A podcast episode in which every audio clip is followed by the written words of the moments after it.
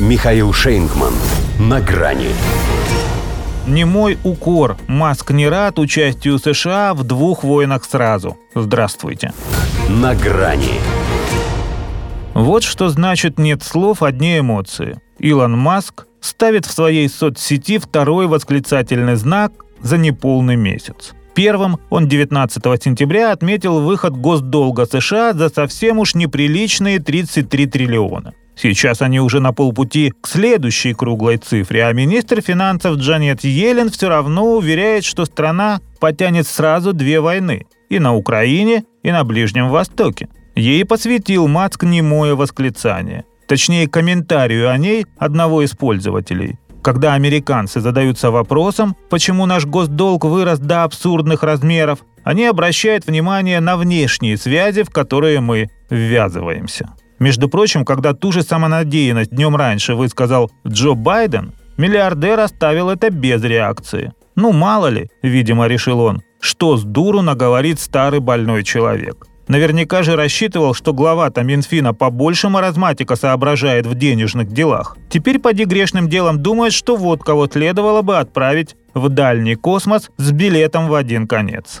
Хотя в их истеблишменте таких столько, что на всех ракет не напасешься. И все уверены, что от погони за двумя зайцами их Америка не порвется. Догонит ли? Вот в чем вопрос. Но не для сенатора Линдси Грэма, например. Этот, называя убийство русских лучшей инвестицией, топит уже из-за удары по Ирану, чтобы не размениваться на Хамас с Хетбалой. Или взять помощника президента по нацбезопасности Джейка Салливана. Да, говорит, сдулся контрнаступ. А мы, говорит, и ему еще поддадим, и Израиль поддержим. С нас, говорит, станется.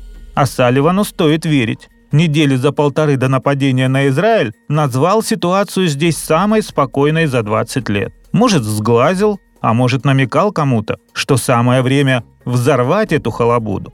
В любом случае, теперь Тель-Авив в экстренном порядке просит у гегемона 10 миллиардов долларов. И это только на оперативные расходы. Потому что, по данным ООН, за 11 дней Цахал сбросил на сектор газа вдвое больше бомб, чем Пентагон в Афганистане за год.